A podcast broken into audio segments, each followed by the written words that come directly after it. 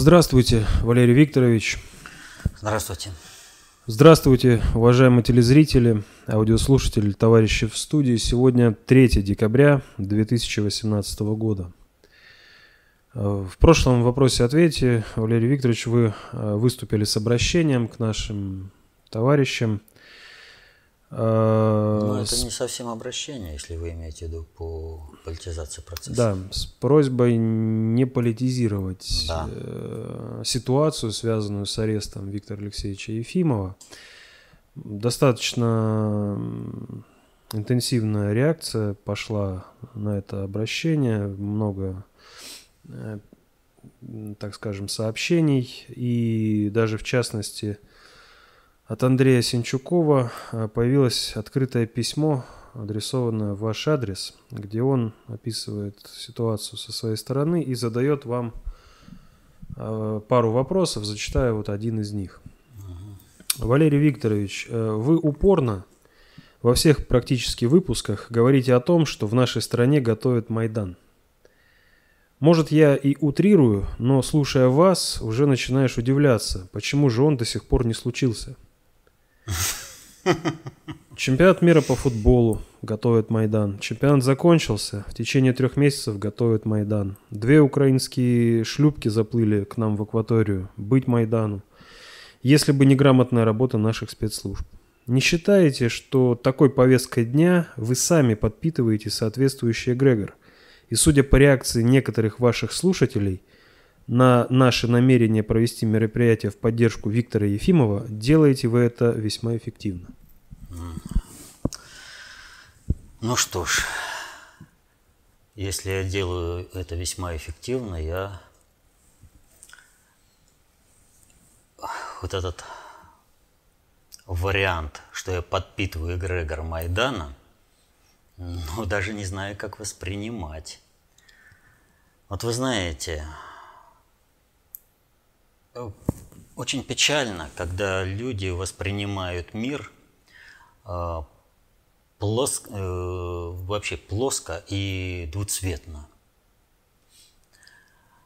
Особенно это печально, когда этими процессами, вернее так, люди, воспринимающие мир именно таким вот образом, э, занимаются какими-нибудь процессами управления. И особенно, что совсем недопустимо, когда человек э, говорит о том, что он типа знает э, концепцию общественной безопасности, достаточно общей теории управления, то есть строит вот на этом.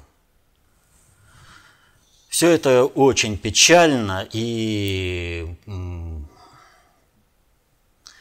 вот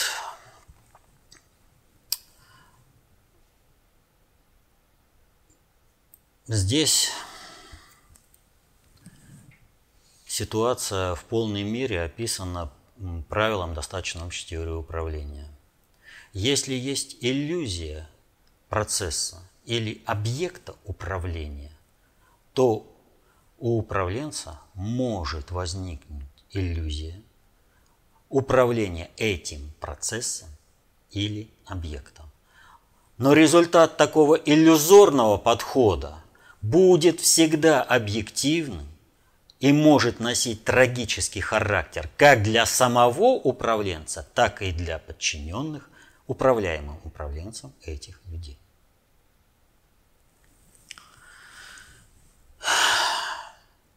Вот человек, написавший вот этот вопрос, вот он полностью сказал, что в вопросах управления он не разбирается вообще от слова совсем. Прежде всего, письмо, вернее, вопрос э, написан э, в очень интересной постановке.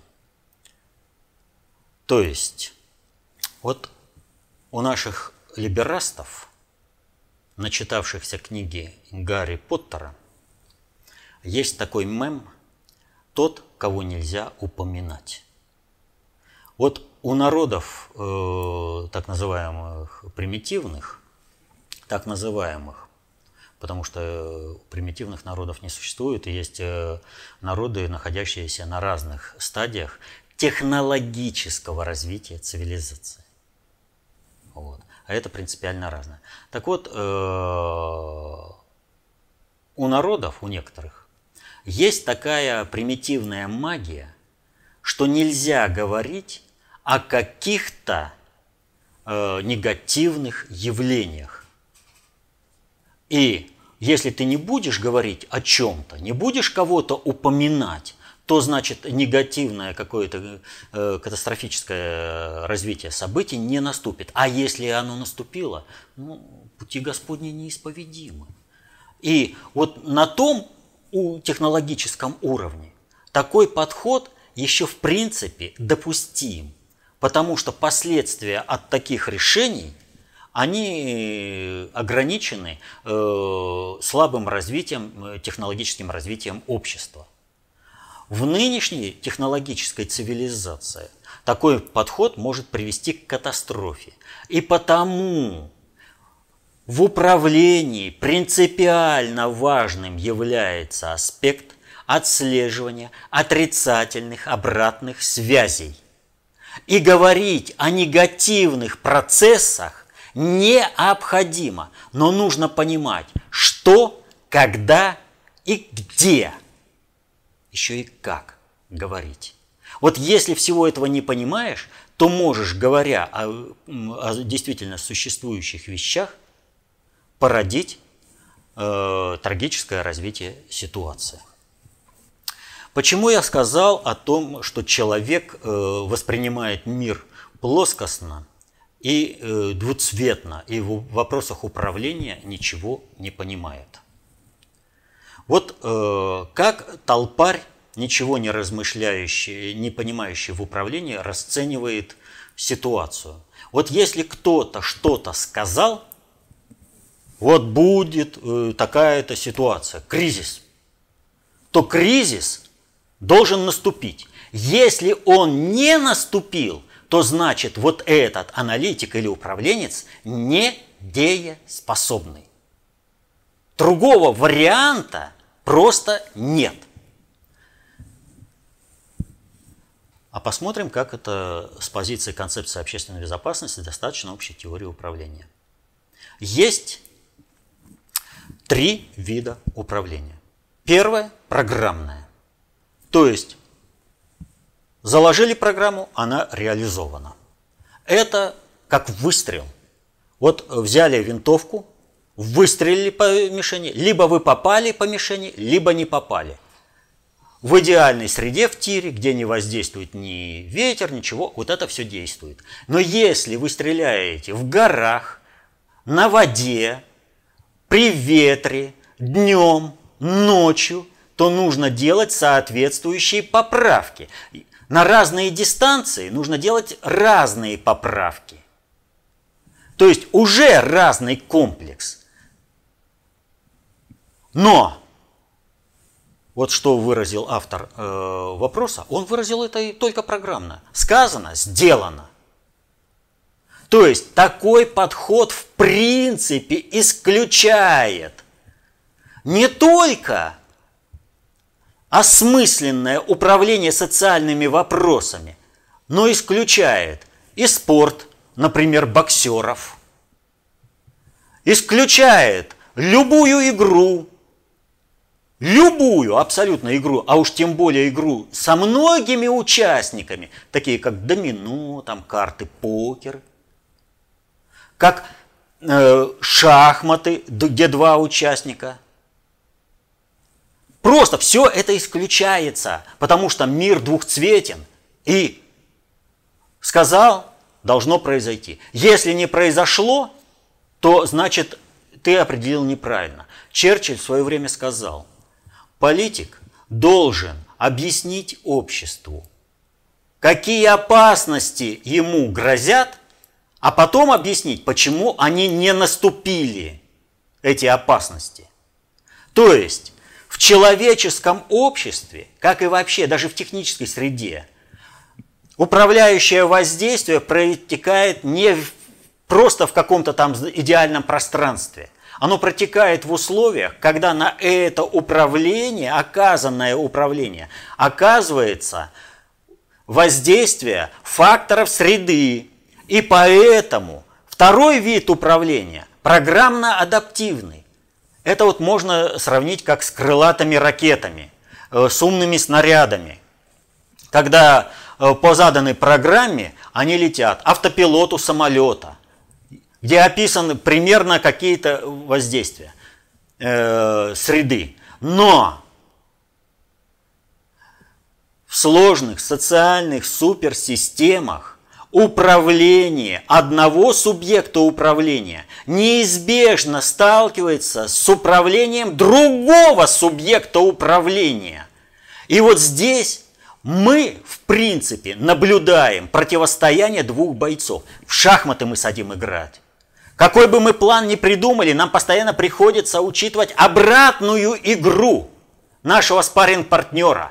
Бокс, фехтование, футбол, любая игра обратная. Поэтому любое дееспособное управление строится всегда по формуле предиктор, корректор.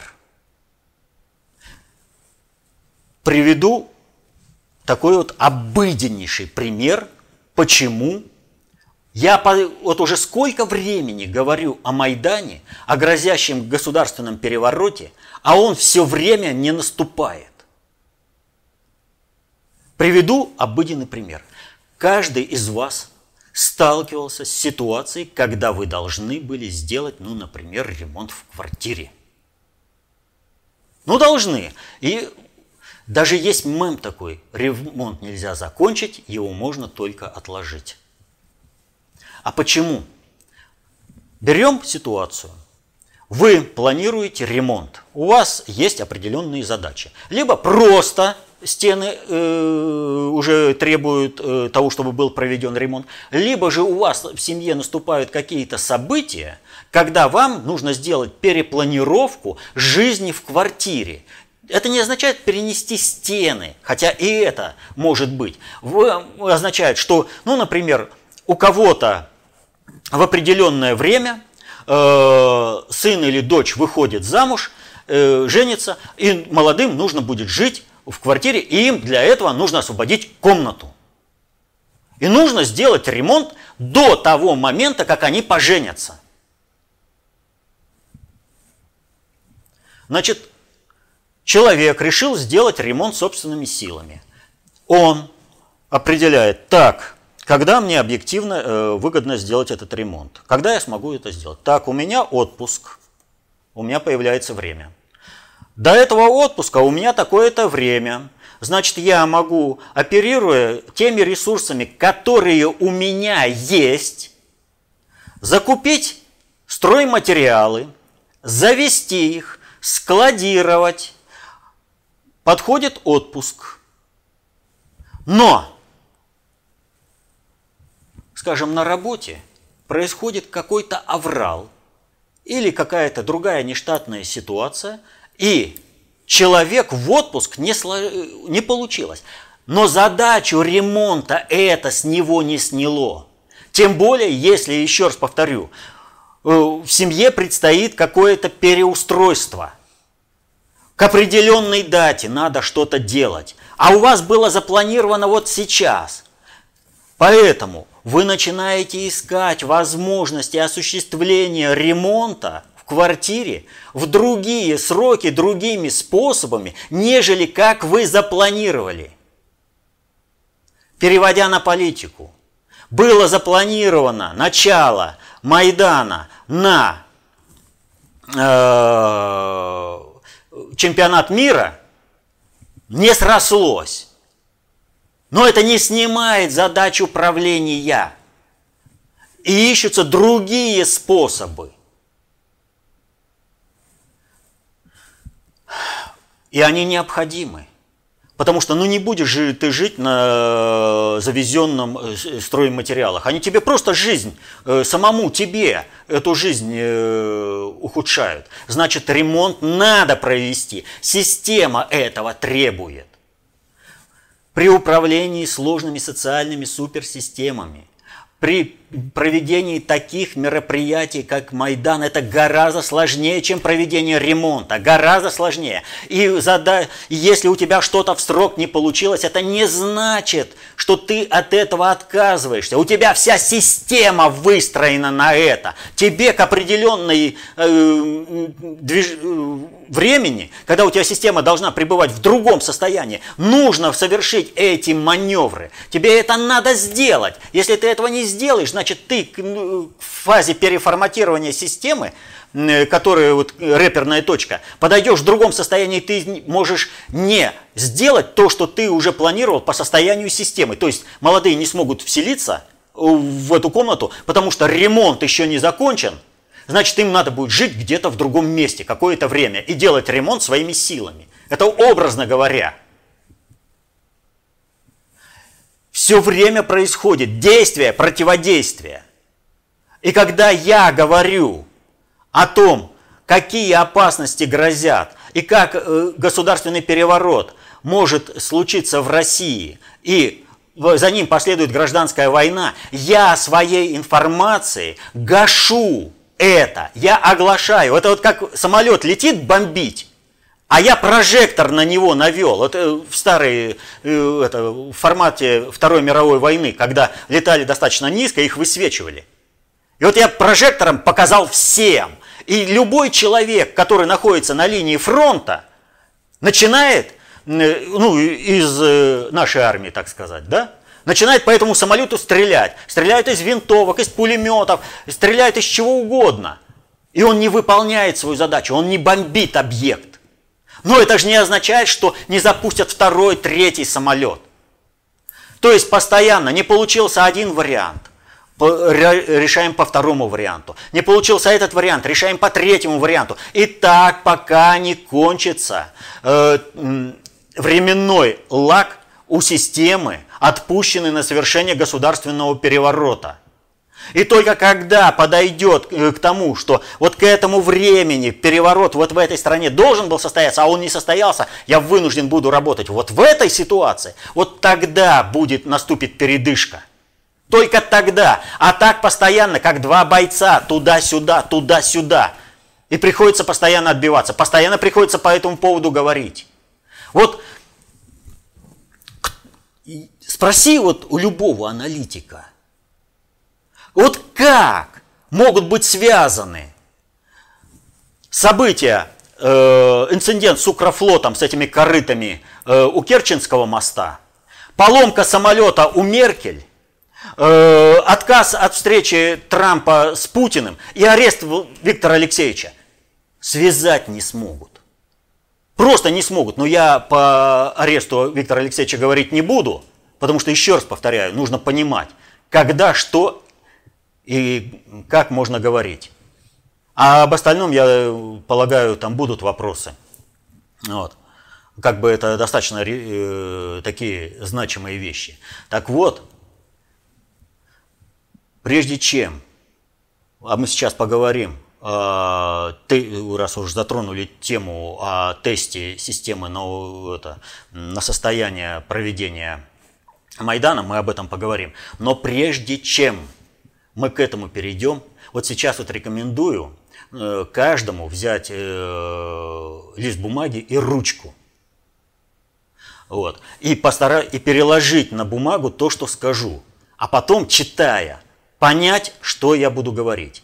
Схему, которую я сейчас буду излагать, схемы, они могут строиться как от я, так и от он. Но я буду говорить от э, позиции субъекта управления, то есть я. Активная фаза, не реагирование, не в пассивная позиция, а активная позиция. Так вот,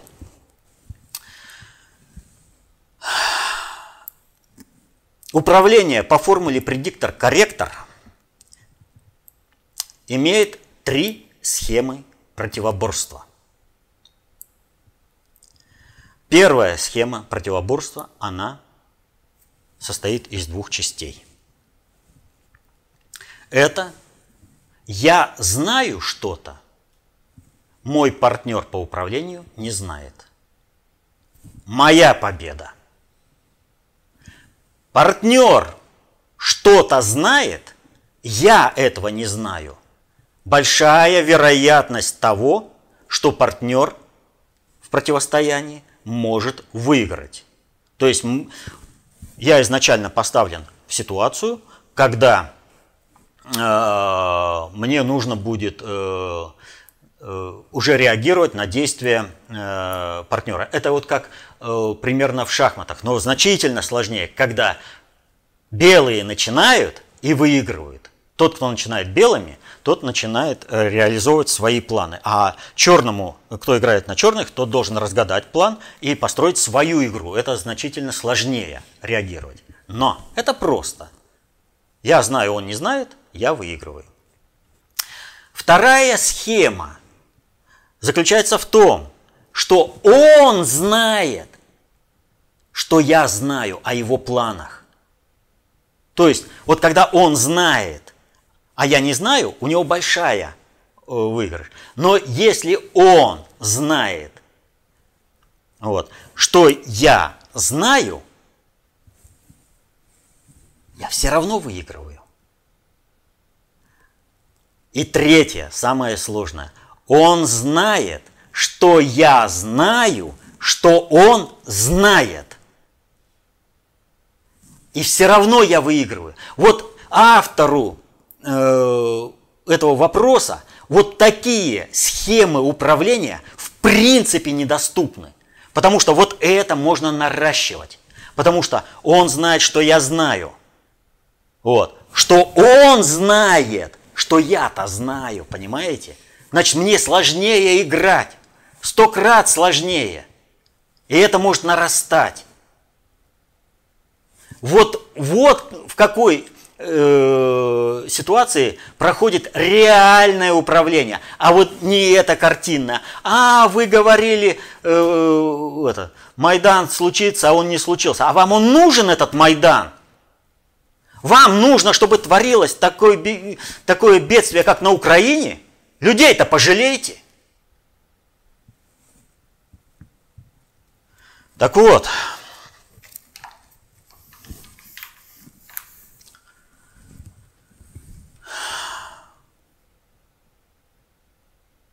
стране и в мире проходит большое количество событий, которыми, которые являются тестами на э, адекватность э, э, нашей государственной системы задачам управления государством в интересах всего народа, а не выполнять э, планы управления России, которые присланы из Вашингтонского обкома, что было в 90-е годы.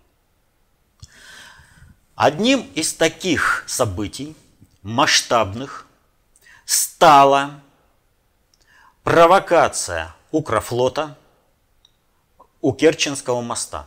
Я об этом говорил подробно на прошлом вопросе-ответе. И вот эту вопросы мы будем, может, касаться, но разбирать э, полностью мы не будем. Мы остановимся на других аспектах.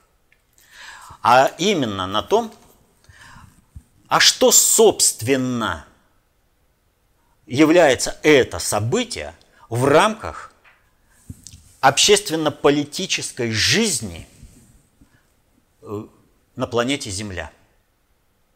Вот если мы возьмем 17 июля 2014 года, когда был сбит Боинг над Донбассом, то самолет еще не, успел, не успел упасть на землю, западные СМИ разразились бешеной истерией по поводу России, что она сбила самолет.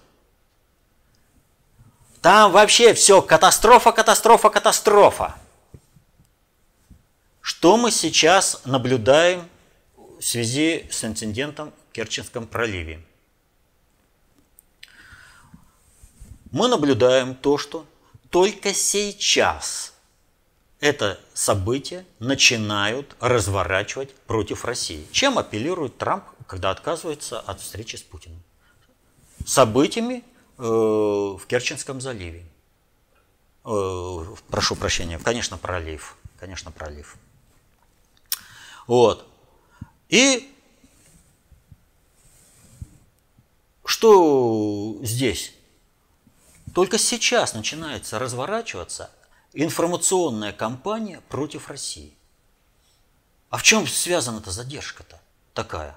Может быть, э, у Запада не было э, необходимости э, наезда на Россию вот так вот? Так нет же.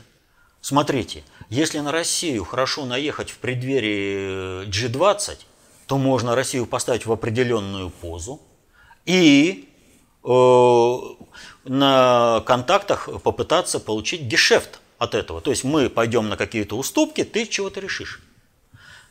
Может быть, огромный этот самый массив на Россию и так выплескивался, э, а у Запада не было никакой дополнительной этой, никакого дополнительного стимула наезжать на Россию. Да, опять же нет. Ну вот давайте смотрим, что произошло на фоне Э, вернее, на, на фоне чего произошел вот этот э, инцидент э, в Керченском проливе. Саммит по Брексит. Трясет всю Европу. Брексит русские хакеры сделали. Подними сейчас шумиху вот по этому поводу, э, по провокации Укрофлота э, в Керченском проливе, и все, и нормально. Тебе уже не надо ничего объяснять своим избирателям, э, своим гражданам, какие проблемы происходят с выходом Великобритании из ЕС. Дальше. У Соединенных Штатов попытка прорыва границы мигрантами, расстрел резиновыми пулями этих прорывающихся мигрантов и гранатами со следоточивым газом – тоже бы надо бы какой-то э, истерии бы закрыть. Неплохо было бы, да? А показать, а вот смотрите, русские. Ну, всегда Запад так делал. Вот. Дальше. События во Франции. Применение водометов, применение э, слезоточивого газа. Европейский марш женщин против насилия. Студенческие протесты в, э, в Будапеште. Да еще масса чего. Можно взять из третьего мира, которые тоже можно, нужно прикрыть. Например, атака, химатака сирийских боевиков э, в Алеппо. Или нападение на китайское консульство в Пакистане. Масса чего. И все бы можно было закрыть вот этой истерией. Ее бы подняли полностью. И не надо управлению западных стран – находить какие-то объяснения по отношению к э, своим гражданам. Вот по каждому управленческому моменту. Можно было показывать, а вот русские, все, как это делалось. Однако промолчали. Не воспользовались. А почему? А потому что этого не надо было делать потому что нужна была стерильная обстановка, и посмотреть, как вот эта прививка, э, на эту прививку отреагирует э, организм. Это вот как манту, ну не прививка, а вот реакцию проверяют. Вот э, как манту ставят детям на реакцию э, туберкулеза. Вот это то же самое. И нужна была конкретная ситуация. И, между прочим, снять Э, реакцию системы, окончательный результат, также прилюдно э, попытались на G20. Ситуацию я не буду рассказывать. Она прошла прилюдно, ее все великолепно видели, вот, но сейчас о ней говорить преждевременно по, по целому ряду причин. Мы поговорим э, просто сейчас немножко о другом. Так вот, что происходит? Проходит Э, этот инцидент. За ним следует э, инцидент э, журналистами, недопущенными в Париже на пресс-конференцию к Лаврову. Лавров сам, российских журналистов не допустили на пресс-конференцию к российскому министру иностранных дел. Это тоже тест. И Лавров его прекрасно прошел.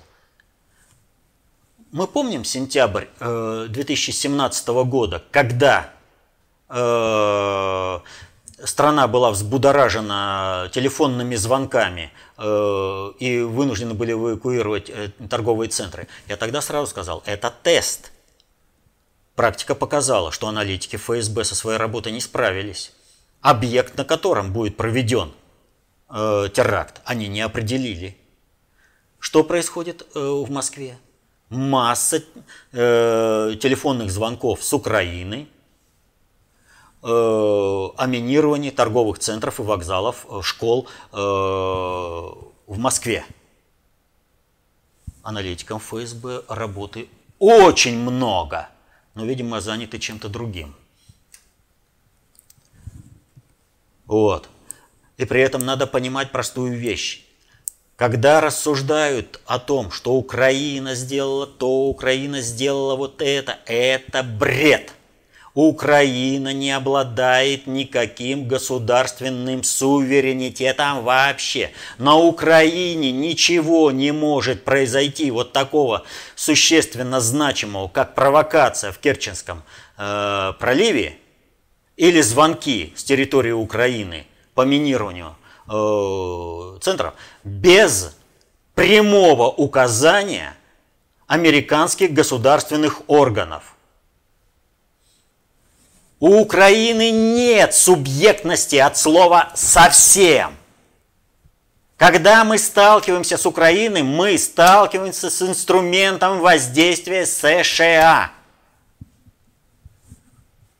На Украине все определяет США.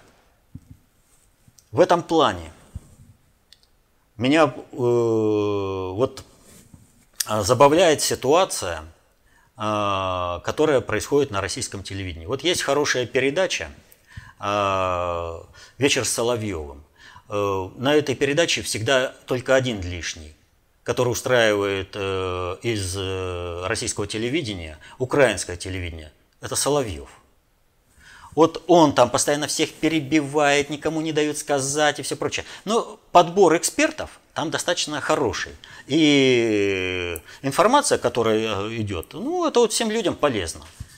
Вот. Но Соловьеву так нужно из штанов выпрыгнуть и показать свое эго, непомерно раздувшееся, что он, э, в принципе, ну как вот дал слово человеку и тут же его забивает. И, ну, не, ему пока еще корректно говорят. И вот это, ну, там иногда так мягко скажут, ну вы же дали мне слово, так дайте мне сказать, что вы тут э, разразились опять своим словесным поносом. То есть он не умеет себя вести, абсолютно не умеет вести и работать только благодаря тому, что у него публика более-менее приличная. Вот. Он еще, как бы, передача э, звучит. Хотя видно людей, которых приглашает Соловьев, ну, это такие, что вот. Можно прям по фамилиям. И спрашиваю, ну и чего ты пригласил этого человека? Вот какой аспект он тебе может дать? Так вот, я про другое.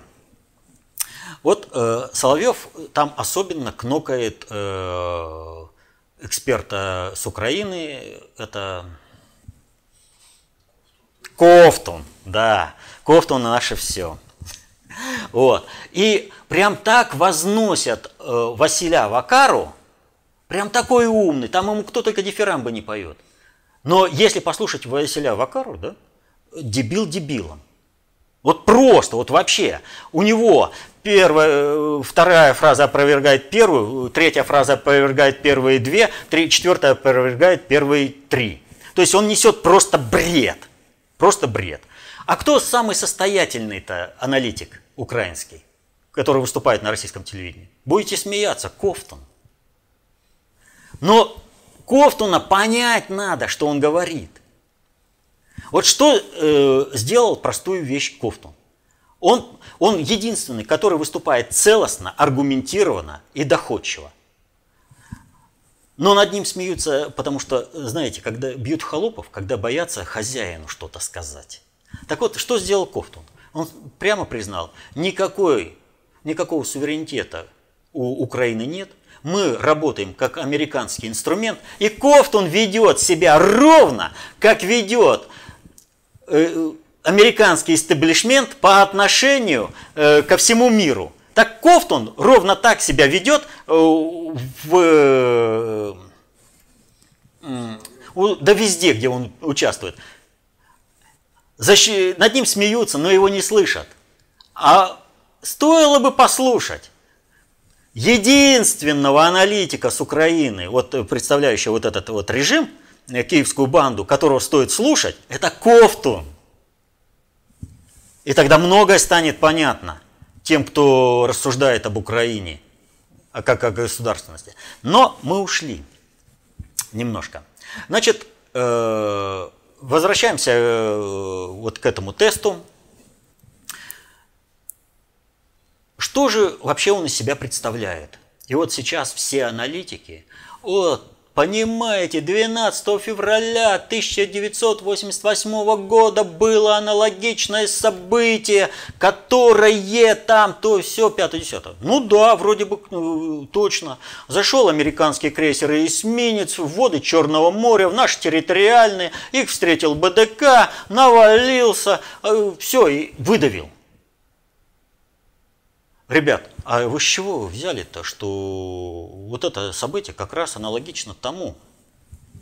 Аналитики. Ау! То, что потому что Черное море и корабли? Если рассматривать, то это вообще событие, которое было запланировано. В планировании этого события участвовал Горбачев, спектакль. И спектакль с определенными целями. -то. А что, в принципе, означает вот этот э, э, Керченский инцидент? Вот американский сенатор, он что сказал? Мы должны провести операции в Черном и Азовском море, пройти через Керченский пролив международными силами и э, обеспечить э, судоходство свободное. То есть, по факту, сенатор России априори отказал в суверенитете. Как там ни крути, но Азовское море – это не международные воды. Это внутренний водоем. Соответственно, этому международное никак не проходит. А во-вторых, а с какой радости вы вообще должны определять как-то режим прохождения?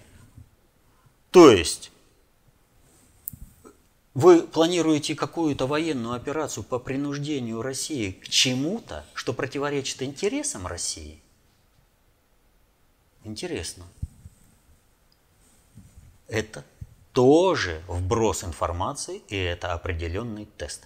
И вот если бы, если бы проход вот этих корыт состоялся на условиях, которые были выставлены, то это означает, что еще один шаг по отторжению Крыма от России сделан.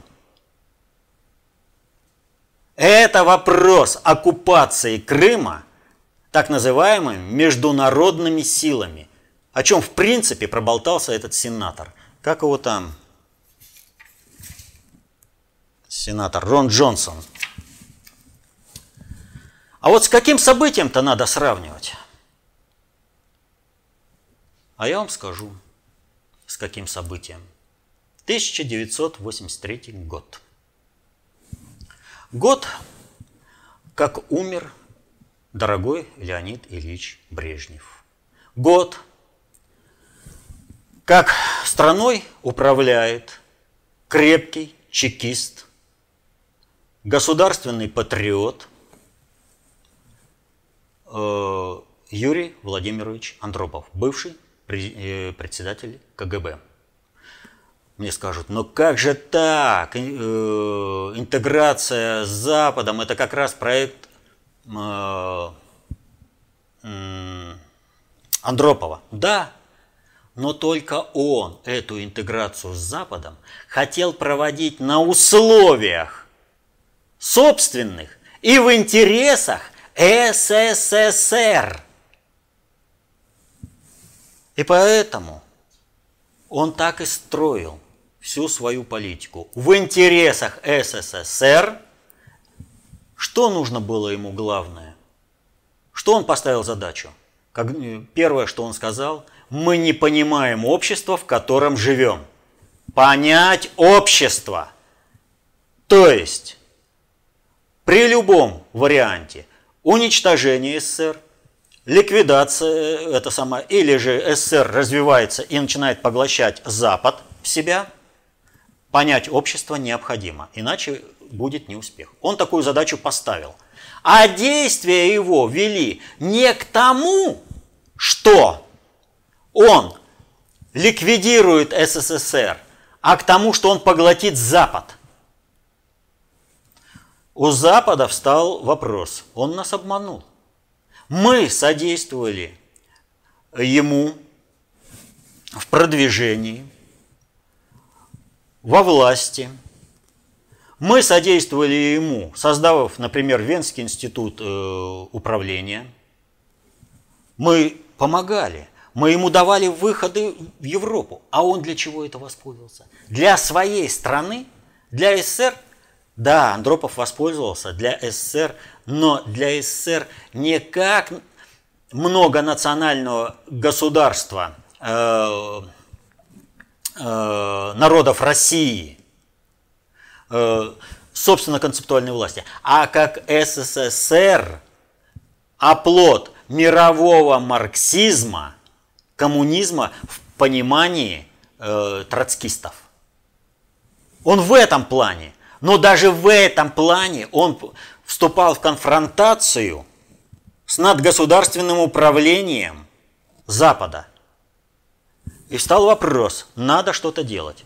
А что нужно сделать? А нужно провести тест, посмотреть, кто как себя будет вести и кого нужно будет каким образом продвигать и подвигать. И такой тест был проведен. 1 сентября 1983 года над Сахалином был сбит корейский Боинг.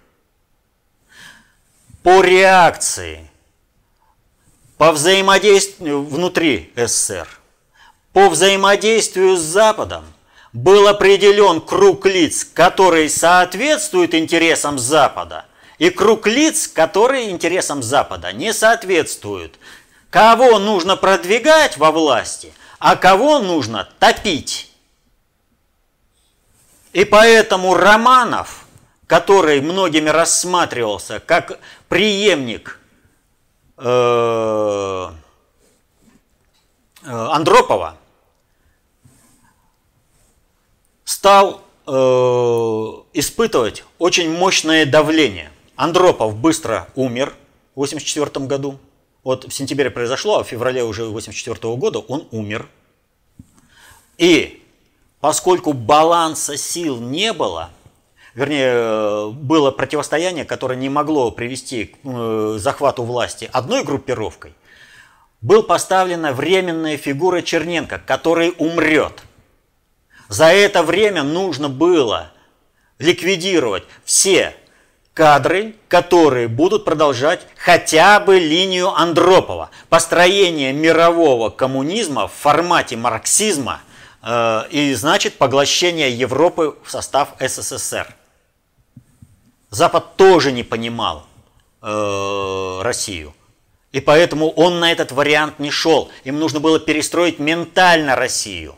А для этого нужно было сначала ее переформатировать провести ее через перестройку, перестрелку и через э, горе лишения реформ. Поэтому нужен был Горбачев. Но для того, чтобы его вывести, нужен был временной лак, когда при помощи западных институтов можно было подавить внутреннее сопротивление э, продвижению Горбачева и его команды. И это было сделано. Что мы видим сейчас? Мне надо объяснять, в каком положении сейчас Путин и откуда вышел фильм этот Хантер э, Хантер Киллер.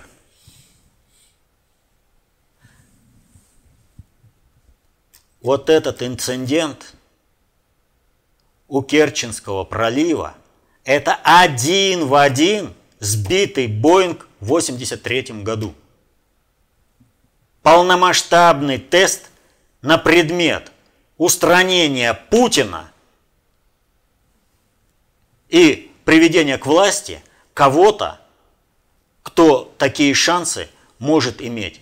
То есть не из первого эшелона, не из засвеченных. Они не проходят априори, но нужно кого-то провести, каким-то образом провести. И вот чтобы этот тест прошел чистым, без всякого воздействия, поэтому сначала провели растянутый во времени вот этот инцидент.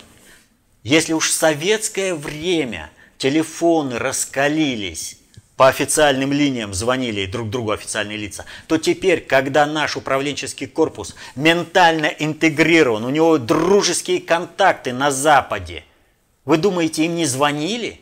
Им, любому человеку, который хоть какое-то влияние мог оказать на протекание этого инцидента, на формирование государственной политики, им не звонили? От каждого было получено. Теперь это все будет обработано, рассмотрено. Будут выявлены фигуры, на которые надо будет поставить из второго эшелона, которые надо будет двигать. Все очевидно. Но если только мир не рассматривать плоскостно, двуцветно, только в программном режиме, а нужно и понимать, идет противоборство. Противоборство во всем. И на каждый твой жест противник парирует и наносит свой, свой удар. И здесь вся наша публичная аналитика – это погасить одни процессы управления, запущенные противниками России, и поддержать другие процессы, которые являются выгодными для России, для обретения ее суверенитета. И пока не будет исчерпан потенциал этой системы, этого управленческого маневра, то есть как, пока либо стройматериалы не будут выкинуты из комнаты, чтобы они не мешали жить, продолжать жить, либо когда закончится ремонт. Ну, это в таком примере. Он некорректный, но тем не менее. Ну что я, ну вынужден уже на такие примеры, если такие вопросы задают. Хоть что-то, чтобы хоть понималось-то. Вот. Очень опасно, очень опасно, когда люди, не понимая процессов управления, мнящие себя, а вот мы там занимаемся. Любое, любое общественно-политическое движение, которое имеет вес в обществе, оно сразу же оказывается под вниманием спецслужб. Чем больше это общественное явление оказывает влияние на общество, тем больше спецслужб мира заинтересованы в контроле этого процесса. И вот так поверхностно, наплевательски, абсолютно не понимая процессов управления, это только подставлять людей. Нельзя. Вот это потому что Человек пребывает в какой-то своей иллюзии, но результат этого иллюзорного подхода будет вполне объективен. И может носить, ну хорошо для него трагически, он сам творит свои судьбы. Людей зачем подставлять?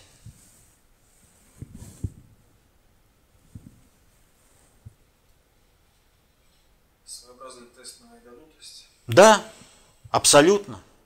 У нас готовят Майдан по полной программе. У нас всех с рэперами – Чистейшая операция. Послушайте этого, кто он там, по второму каналу. Э, этот, э, да, Вести, который ведет там, Киселев, что ли? Да, Вести недели. Его сюжет, ну это, это уже просто-напросто показывает, как рэперов раскручивают э, для совершения Майдана. И он работает на то, чтобы спасти этот инструмент для совершения Майдана и государственного переворота. Потому что одно дело, когда все, его взяли за хулиганство. Он обычный человек, он взяли за хулиганство. Ты чего здесь меняешь местами идеологию какую-то, пытаешься культуру внести? Какая разница? Популярный рэпер он или простой человек? Совершил, будь э, добр, понести наказание за это. А то, понимаете, его нельзя наказывать за хулиганство, потому что вот он такой популярный. А почему? А потому что он окажется в, э, на 15 суток задержан. Кто ж толпу-то заставит бесноваться на площади? Кто поведет э, вот этих вот взвинченных эмоционально людей на штурмы администраций?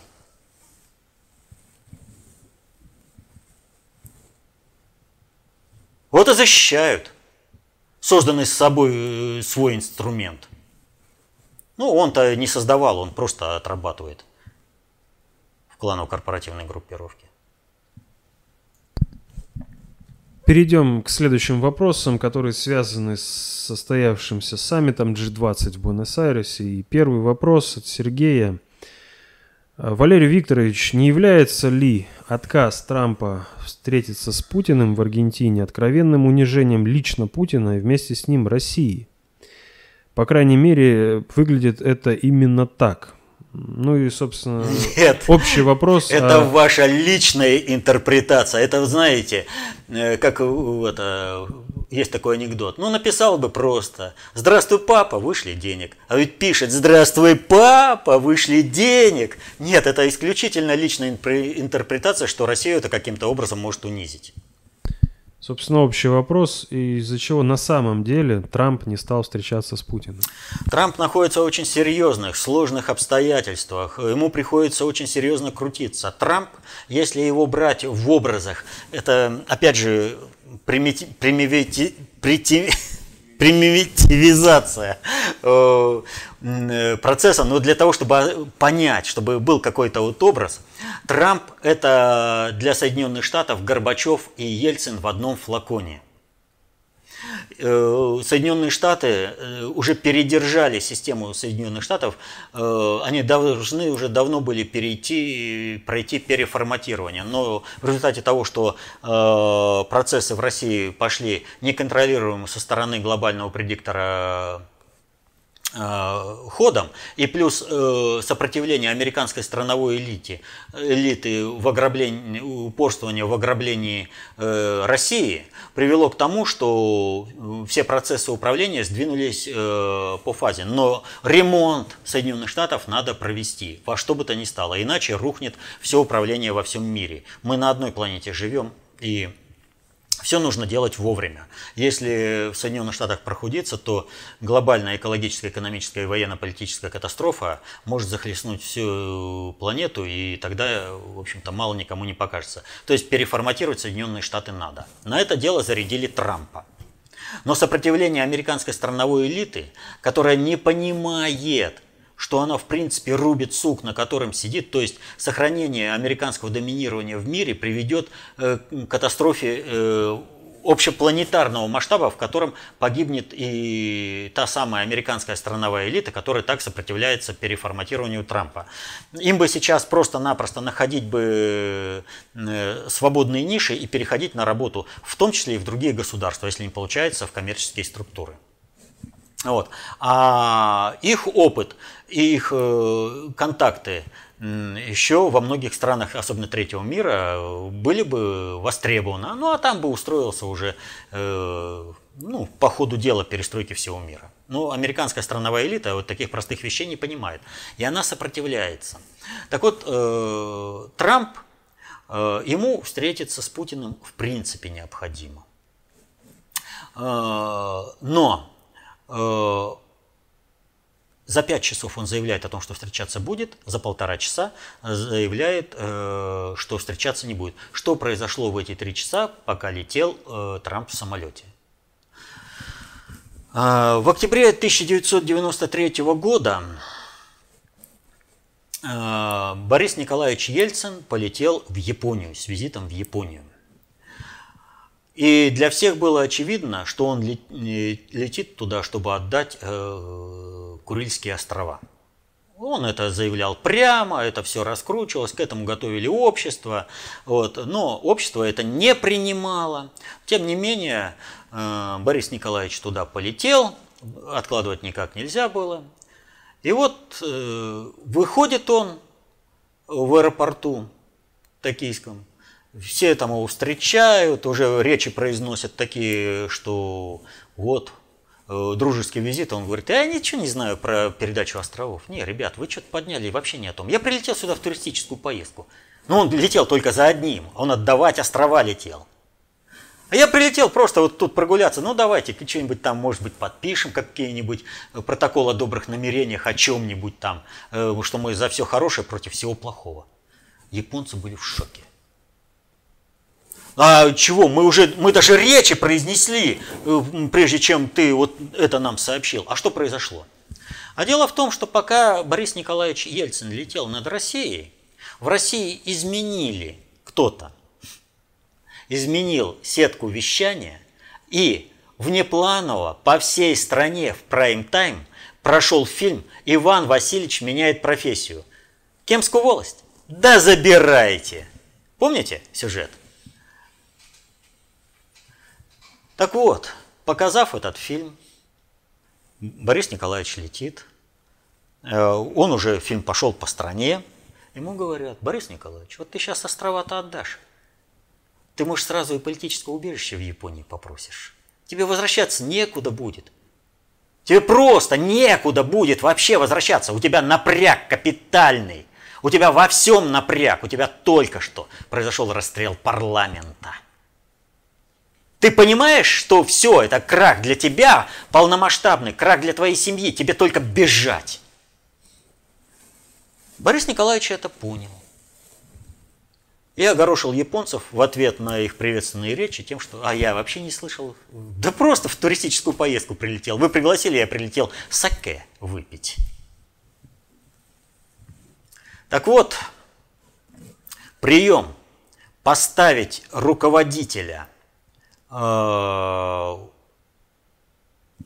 определенную позицию, не давая ему возможность совершения маневра – у глобальщиков отработан до звона. Но это сделали не глобальщики. Глобальщики это делали руками страновых элит. И они тоже этому научились. И вот все фильмы о корпоративных разборках – это об этом.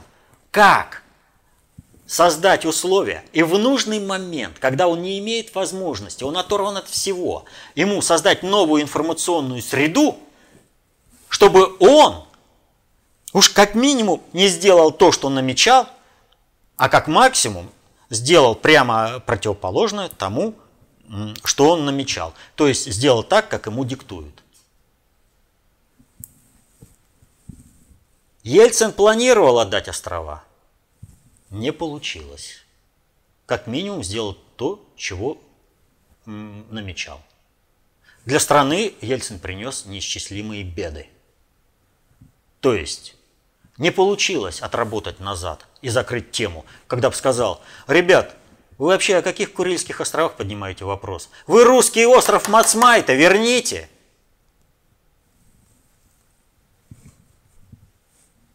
Который сейчас называется Хоккайдо. Так что мы еще посмотрим, мы еще будем разговаривать с Японией по всем этим вопросам. Недаром американские генералы испугались, когда думали, что мы все-таки осуществили выставку, высадку на Хоккайдо. Исторически он, это русский остров. И э, Япо... американцы прекрасно понимали, что дальше речь, если встанет об оккупации Японии и разделали сферы влияния, речь пойдет об остальных островах. Хоккайдо уже все. Он вернулся на родину. Вернее, русский остров Мацмай. Ну, можем оставить и привычное имя Хоккайдо. Так вот, что произошло с Трампом? Произошло ровно то же самое. Трамп не сделал того, что намеревался. Его управленческие структуры Соединенных Штатов поставили в условия, когда он не имеет поля для маневра, и он вынужден был отказаться от встречи с Путиным. Но для Путина это ничего не означает, как, в общем-то, и для всего мира. Э, Путин тут же это место, что называется, свято место пусто не бывает, с Путиным общаться хотят все. Поэтому где у нас сейчас проблемная точка, где нам проблема надо, это больше всего болит? Сирия, Турция.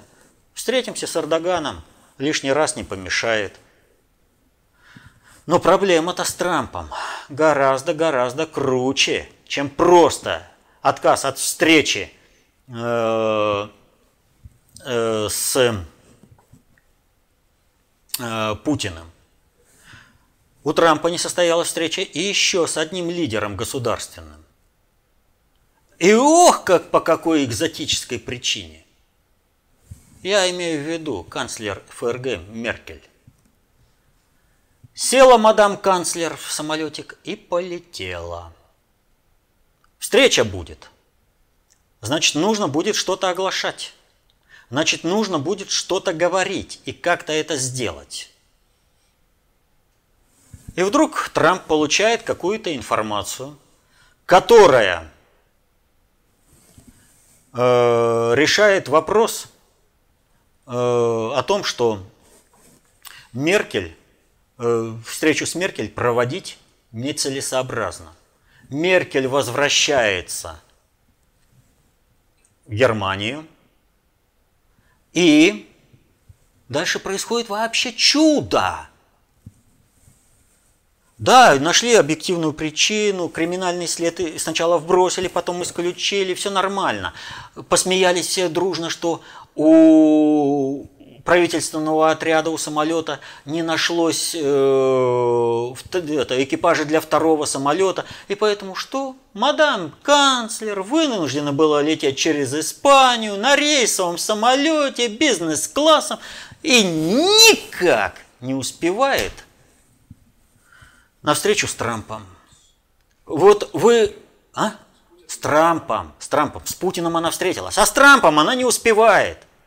Мы же про Трампа говорим. Почему бы Трамп отказался с Путиным? Так он и с Меркель не встретился.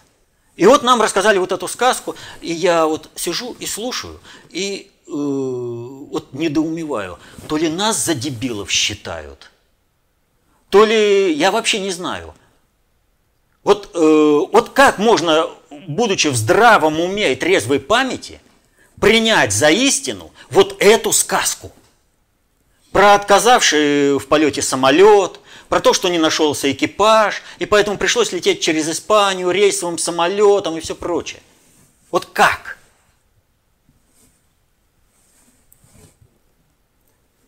А мне скажут, а что это, на основании чего ты вот такой вывод делаешь? Видите ли, какая ситуация? У любой авиакомпании, у любой авиакомпании – есть свободный парк самолетов. Любая авиакомпания осуществляет услугу под названием чартерный рейс. Вы хотите сказать, что у правительства Германии не нашлось денег на то, чтобы купить чартер у той же Люфтганзы – или у другой компании, ну не, не оказалось у Люфтганза, у другой, любой европейской компании. Там перелет это максимум час. Тебе подгонят этот самолет с любой страны. Любая страна, под, э, любая авиакомпания мира, та же Иберия из э, Испании, подгонит самолет, погрузят весь этот журналистский пул, всех э, этих, кто называется, Э, кто они? Э, сопровождающие лица, канцлер. И все вовремя. Значит, вывод. Меркель сделала все, чтобы встреча с Трампом не состоялась. Но Меркель не самостоятельная. Канцлер Ракт, назначение канцлеров из Соединенных Штатов. Ни один канцлер, в том числе и Меркель, не делает ничего, э, что не будет санкционирована из Вашингтона. Меркель показала, что она устойчиво работает в рамках управления, которое осуществляет Трамп. И вероятностно предопределенно, это примерно 9 к, 10, к 1, что звонок о том, что Меркель не должна успеть на встречу с Трампом, поступил именно от Трампа. Он стал гасить. Он не встретился с Путиным, ему нужно было загасить встречу с Меркель. Не нужны были журналисты и сопровождающие лица. И поэтому нападение на этого Шольца э, из, это, как его должность-то правильно называется, э, Меркель сопровождал, на его э, резиденцию напали, типа антиглобалисты, банками с краской закидали, подожгли машину, ну, шину, э, там сгорела или не сгорела машина, я точно не знаю. Вот. Но шину они подожгли, э, колесо у машины. Это все знаки. Не дергаться и работать уже вновь, по, по вновь утвержденному плану. И потому канцлер Меркель полетела коммерческим рейсом через Испанию. Сначала в Испанию, там на рейсовый самолет, там встретят, там привезут. Время, время, время, чтобы не получилась встреча. Так что никакого унижения России здесь нет. Положение Трампа критическое. Он постоянно выкручивается. У него тяжелое положение, а оно хуже, чем у Путина. Но если бы Путин был в положении э, Трампа, он уже давно бы со всеми разобрался, потому что у Трампа возможностей больше. Ну, будучи успешным предпринимателем, тем не менее он не обладает необходимыми навыками государственного управления, которые бы позволили при такой ресурсной поддержке со стороны глобального управления решить все эти задачи. Вот так вот госуд... мировая политика творится. А нам сказки рассказывают. Или чего? Сказали, должно состояться. Или все, да? Еще одно интересное событие произошло в Буэнос-Айресе. Макрон прибыл э, на саммит в Аргентину, а его никто не встретил. У трапа самолета его должна была встретить вице-президент страны Габриэла Микетти, однако ее там не оказалось. Французский лидер с супругой поприветствовали работника аэропорта в желтом жилете и сели в автомобиль. Желтый жилет вместо вице-президента. Черная метка Макрону.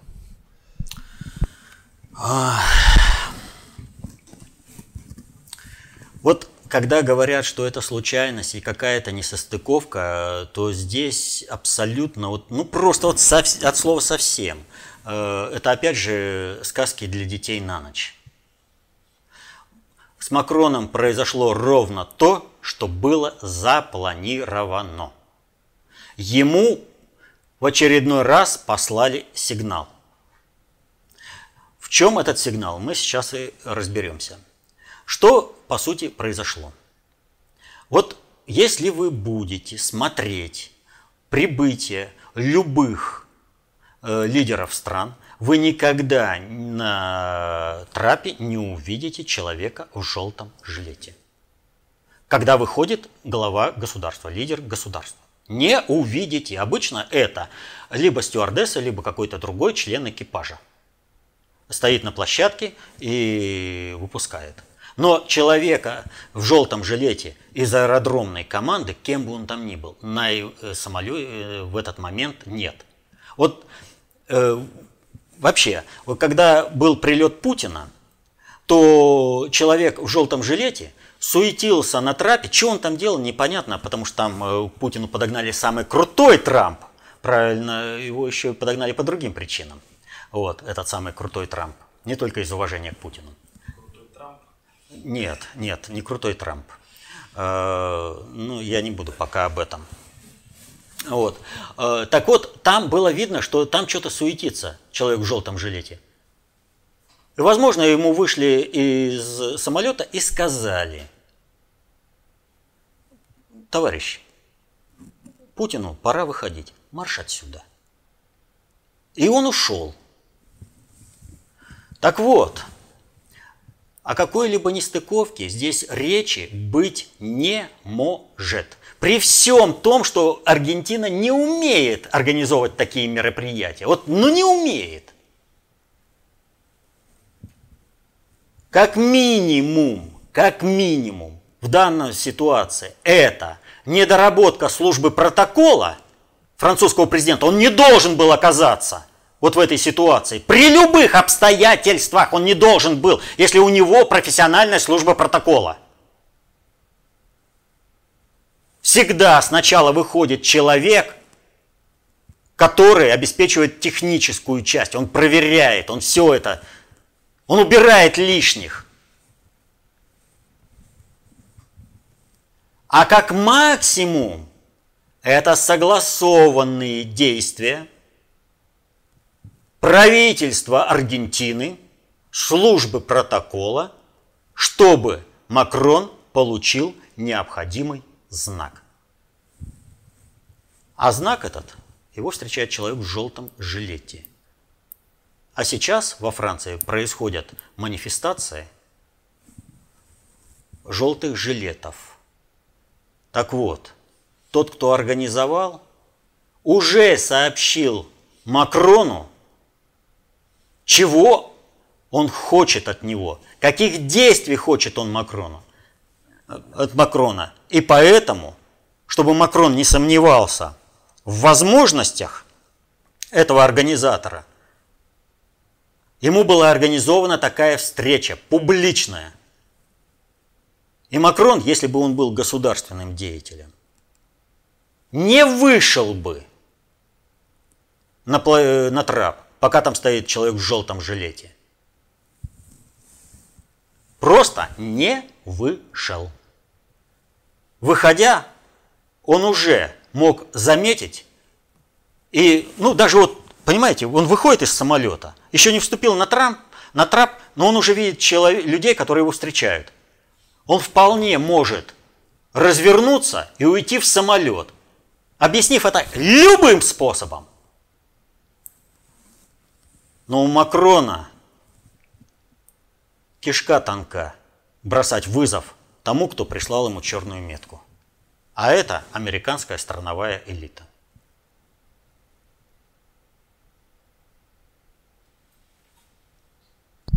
Вот, кстати, вопрос следующий, связан со страновыми элитами от Сергея. Связано ли желание ГП отменить Брексит с тем, что он опасается того, что получившие самостоятельность от англосаксов, германские, французские, итальянские страновики обязательно сделают все, чтобы Иран никогда бы не состоялся в качестве центра концентрации управления? Даже близко нет. Вы постоянно говорите об американских страновиках и их кадрах, а также о том, что большая их часть оказывается просто ненужной в рамках планов ГП по переформатированию глобальной системы управления, в особенности в связи с переносом Евроатлантического центра из США в Китай, что повлечет обрезание подавляющего большинства из них. Только вот данные процессы переформатирования не ограничиваются этим, потому что также планируется перенос европейского центра из Европы в Иран. Да.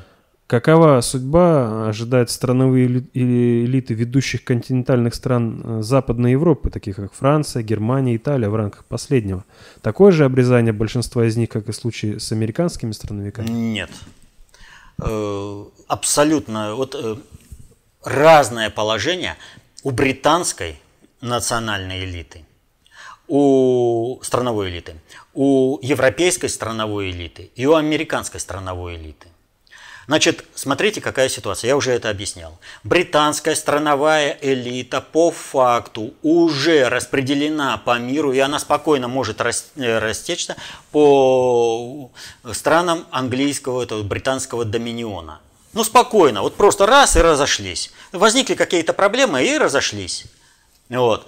Американская страновая элита – она, ее численность раздута непомерно, просто непомерно. Они присутствуют в качестве силового давления на страны и народы по всему миру.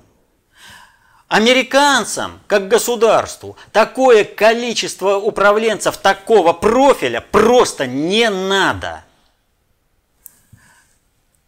Соответственно этому огромное количество людей остается безработным.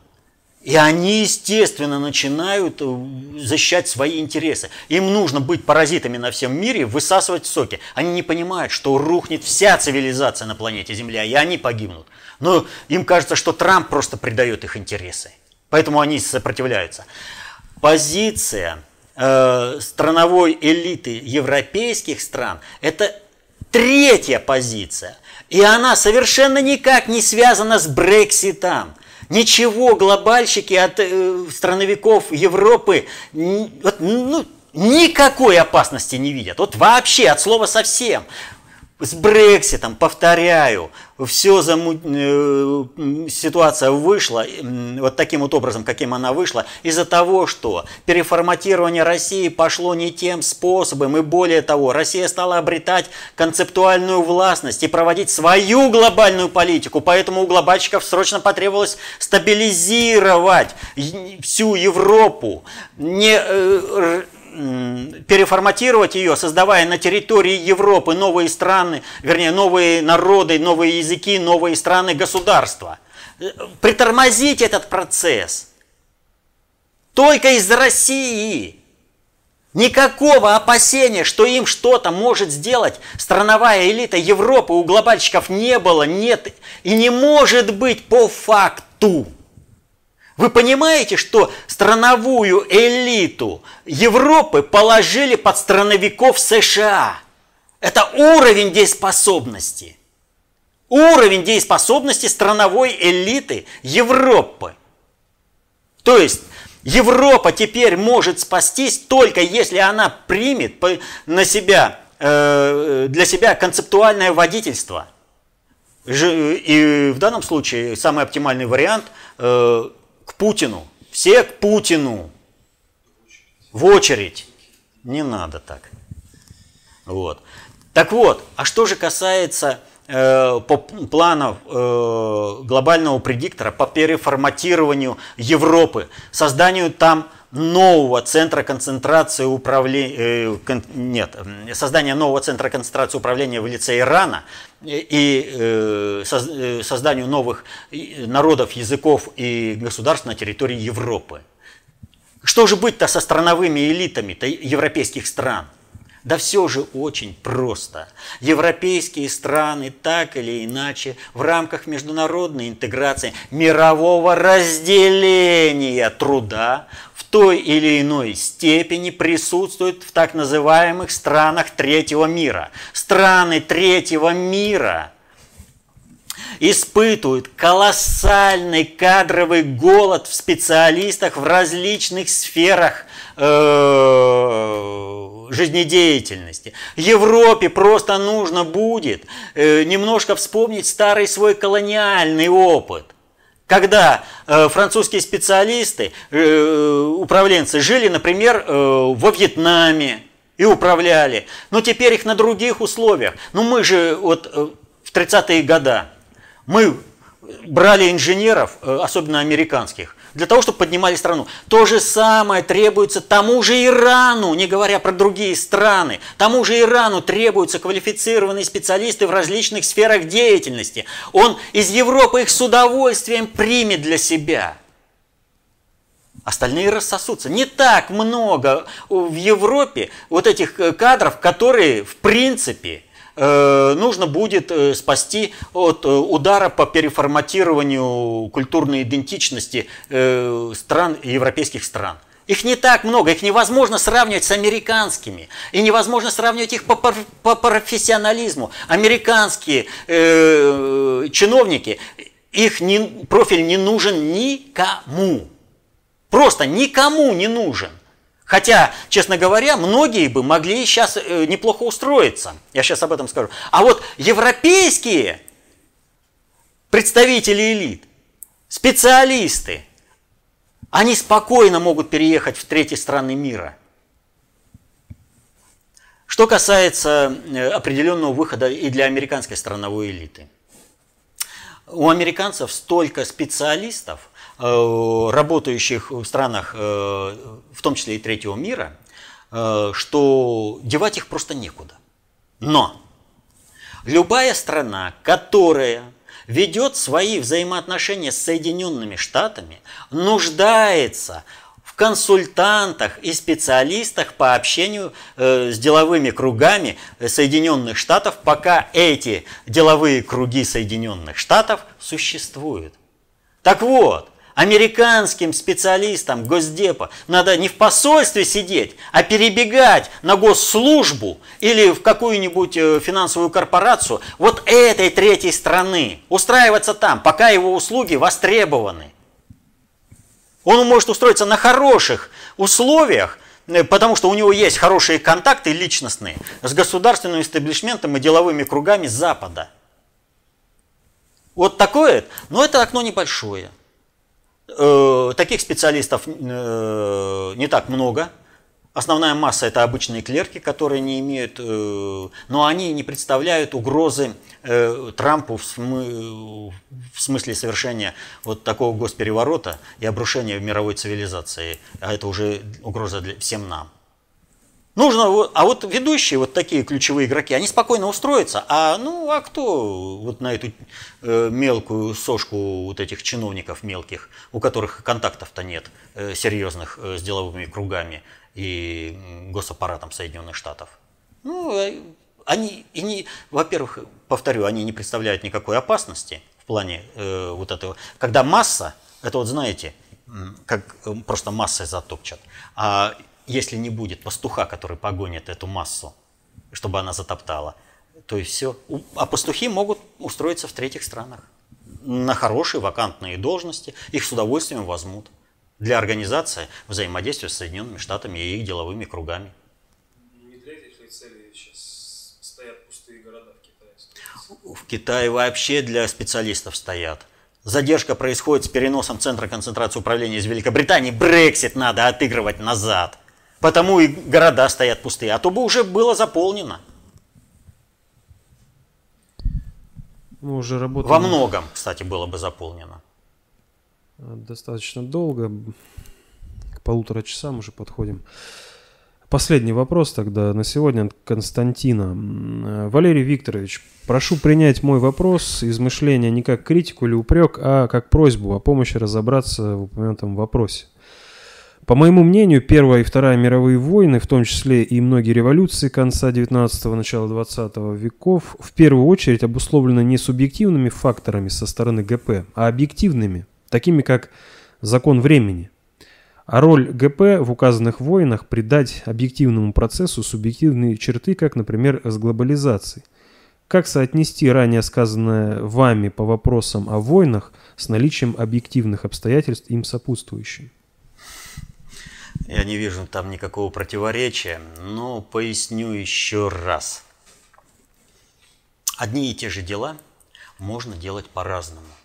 Вот если мы возьмем штурм Алеппо сирийскими войсками при поддержке российских ВКС и э, сил специального назначения, и штурм Масула американской коалиции, мы видим две принципиальные разницы – Обстоятельства объективны и там, и там. Надо уничтожить террористов. Но методы решения, они совершенно принципиально разные.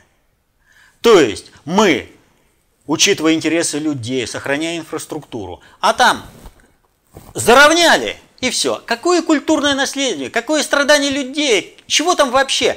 А, тем более, что еще и своих боевиков-то вывели.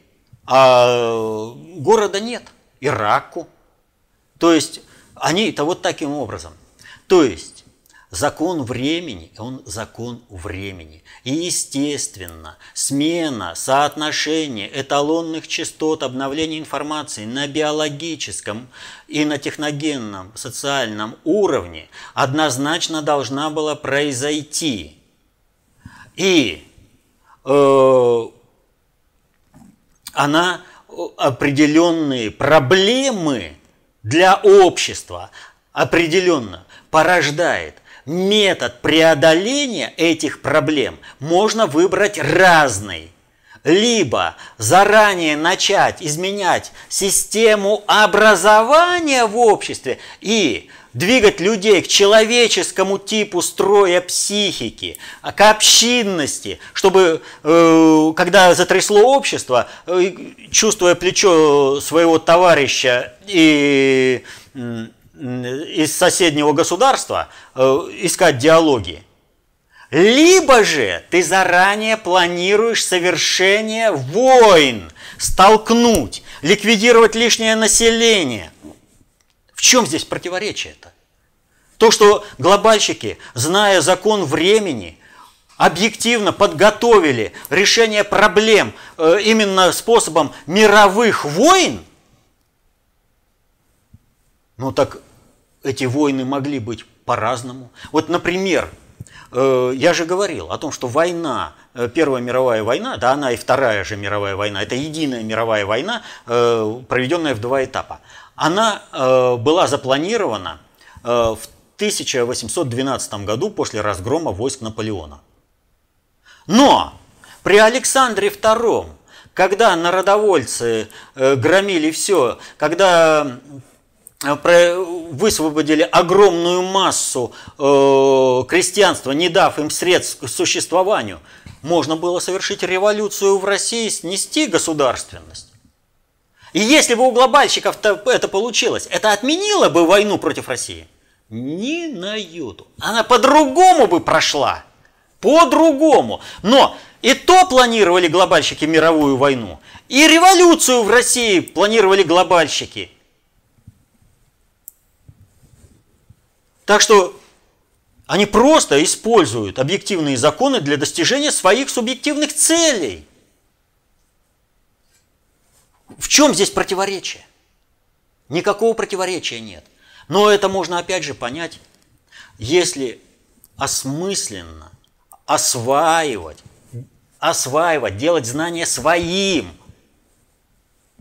Знания об управлении социаль... сложными социальными суперсистемами. Такие знания изложены только в одном источнике, в работах внутреннего предиктора СССР, опубликованных Принципиально повторяю, это э, в связи с последними аналитическими записками просто принципиально. Опубликованных до июня 2018 года. Вот эти работы вам дадут знания об управлении сложными социальными суперсистемами, на основе которых вы сможете защитить интересы своей и своей семьи.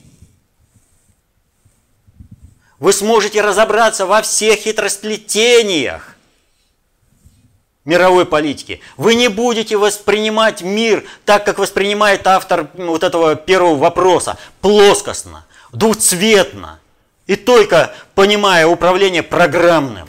Я говорю, если так понимать управление, то вообще отсутствует напрочь и э, спортивные игры, и просто игры, и государственное управление. Они просто становятся невозможными. Но знание, достаточно общей теории управления, концепция общественной безопасности дает возможность не только разбираться в хитросплетениях управления, но и своей обыденной жизнью, поддерживая одни процессы управления и не поддерживая другие процессы, создавать массовые статистики и работать на, тем самым работать на интересы свои и своей семьи, защитить интересы свои и своей семьи, обеспечить мирное небо над головой. Поэтому, еще раз повторяю, читайте работы внутреннего предиктора СССР, осваивайте знания, защищайте интересы своей и своей семьи, мирного неба вам над головой счастья. До следующих встреч.